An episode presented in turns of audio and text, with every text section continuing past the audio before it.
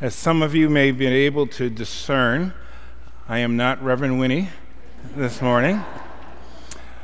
I'm Reverend John Vaughn. I'm the executive pastor at Ebenezer Baptist Church. I bring you greetings on behalf of our senior pastor, the Reverend Dr. Raphael G. Warnock, and the members and friends of Ebenezer. I want to thank you for the many years that Ebenezer and St. Luke's have journeyed together through various iterations of this partnership. I want to thank my friend Reverend Winnie for the invitation to be here. I want to thank Reverend Matt, my uh, compadre. Uh, I guess I guess I ought to start calling myself vicar of. Uh, of Ebenezer. So, Matt, thank you. Uh, we had a wonderful conversation just before in the forum, and um, looking forward to continued work together to our clergy colleagues, to the wonderful music ministry here. Let us take a moment to join our hearts in prayer. Not my words, but your words this morning, O God. May we be present and open to your Spirit. There is already here before we even open the doors. We give ourselves to you in the name of your love incarnate, Jesus the Christ. Amen.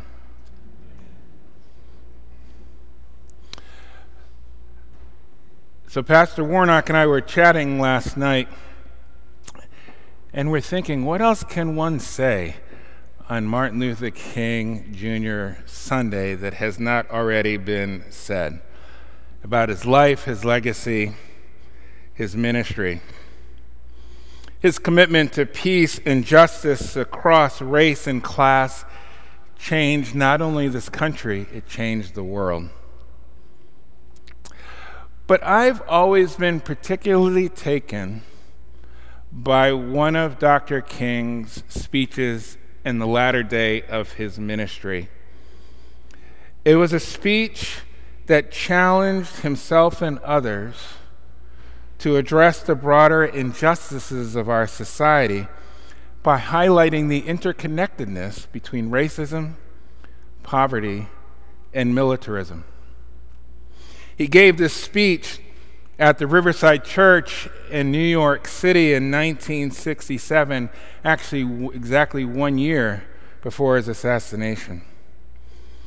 And in this speech, he publicly articulated this interconnection between, he would call the triplets. But it was a courageous step that cost him friends and allies.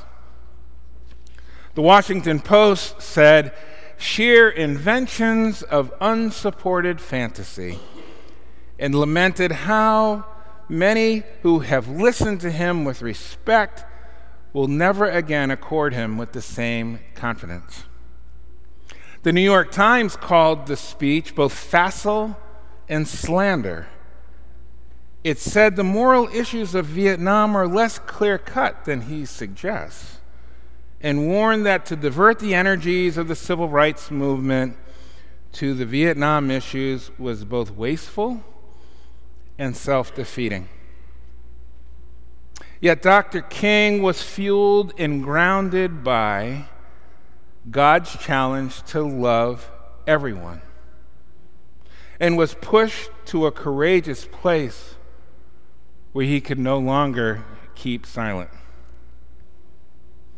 The words of the prophet Jeremiah that we heard that were spoken earlier today were spoken in a context of occupation and local infighting, challenging at best.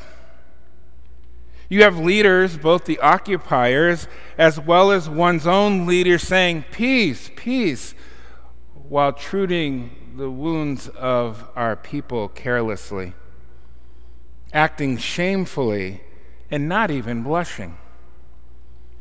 During Reverend Dr. King's time, he contended with folks that were invested in the status quo, black and white, who were content with being silent for whatever reason.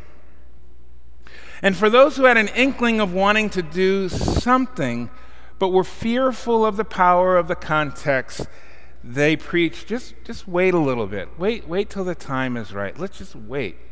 Just wait a little bit longer. Over the last three years of the Ebenezer St. Luke's book studies, through Caste, The Sum of Us, and the End of White Christian America, we have read about how deep racism is sown in the soil of the United States of America. These books were buttressed by exhaustive research, endless stories, and first hand testimonies from Ebenezer and St. Luke's members who remembered when. In our joint work together, we are doing what we can to act together to dismantle racism. We're engaged in relationship building, in joint fellowship, such wonderful things like the hymn sing Matt. we are engaged in exploring strategies to address economic equity. We're working on such issues as gun violence, ending mass incarceration, and addressing voter suppression. Our congregations have some skin in the game. But last year, when we were reading the end of white Christian America, I had this uneasy feeling. I was feeling unsettled. I was trying to figure out what, what, what was this unsettling that was happening in my spirit. And so finally, before one of our sessions, I decided to write it down and share it with the group. And I'll share that letter with you now. Dear white Christian friends, you should know that two of the most impactful, personally racist incidents that happened in my life were perpetrated by white people who were the good guys a respected teacher and coach, and one of my friends. Imagine that other black people and people of color who are Christians in the book study probably have similar experiences. The people that often hurt you the most are the people closest to us.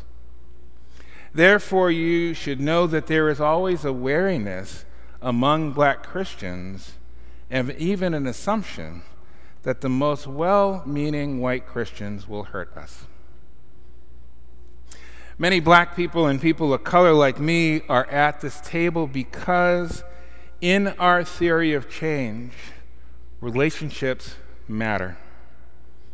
Black Christians like me believe that we need each other, grounded in and led by our faith, to have an impact on the social transformation of government, along with the greater private and public systems that have been built to exclude large segments of our people. Many black people and people of color who are Christians like me are here because we need white Christians to take the lead to close the racial gap in this country. There is something deeper at work in our country when even audio and video recordings of unarmed black people being killed, even from body cams of police officers, is too often not enough to convict those, mostly white law enforcement officials and white citizens, who experience fear. We need you to change hearts and minds of your fellow white Christians to have the eyes to see the systemic behavior instead of believing that these narratives are just another isolated incident since 1619. We need you to stop the efforts to suppress votes and to gerrymander us into apartheid 2.0. We need you to stop these initiatives that are committed to whitewashing, minimizing, and erasing the tough realities of racism in our country. Empowered by your deepening relationships with black and other Christians, we need you to engage your fellow white Christians. We need you to lead with your faith and put your bodies on the line in the ways that our ancestors, young and more seasoned, did for us to be even in this room and in this pulpit. What my eyes and my experience tell me is that your, some of your fellow white Christians aren't really listening to me or my fellow black people. I'm not even sure they care what I think. In response to millions of people engaged in the peaceful Black Lives Matter movement, a former U.S. president chose to focus on a handful of violent acts and then labeled the whole movement as a symbol of hate, while calling the white January 6 insurrectionists freedom fighters. I think it's time for you to engage your fellow white Christians without us please know that we've got your back. But you need to develop strategies that are probably a mix of deeper relationship building among white Christians who are believing, believing, and invested in the racial gap in this country. It means diving deep into the deep end of discomfort and disruption that will be hard on your lives and on your churches and those close to you. It means some of you will be called to put your very lives on the line for believing in God's unconditional love for all. But please know that you are not alone. We are with you. We have your back. As black as a black Christian, we can testify that God makes a way out of no way. Before Jesus ascends into heaven after the resurrection, he tells his disciples that they will do greater things and that they are commissioned to go out and spread the good news of God's unconditional love. Christ does not ask his followers to stay in the upper room after his resurrection and be paralyzed by fear, but he sends the Holy Spirit and pushes out into the world. We black Christians can testify that there will be a time when it will be viscerally clear to you, our dear white Christians, that engaging in this work is no longer a choice. It is a matter of life and death. The prophet Jeremiah follows his words of condemnation and distress with these Stand at the crossroads and look. Ask for the ancient paths. Ask where the good way is and walk in it, and you will find rest for your souls. Brothers and sisters, this is not a time for us to step back, but to step forward.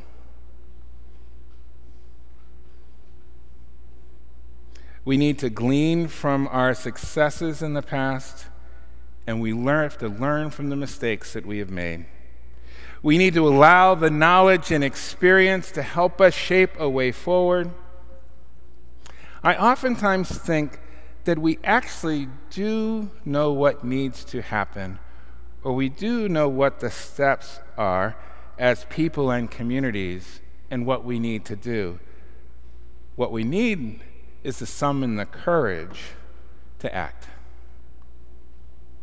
As we celebrate the life and legacy of the Reverend Dr. Martin Luther King Jr., I want us to remember the Dr. King who was courageous enough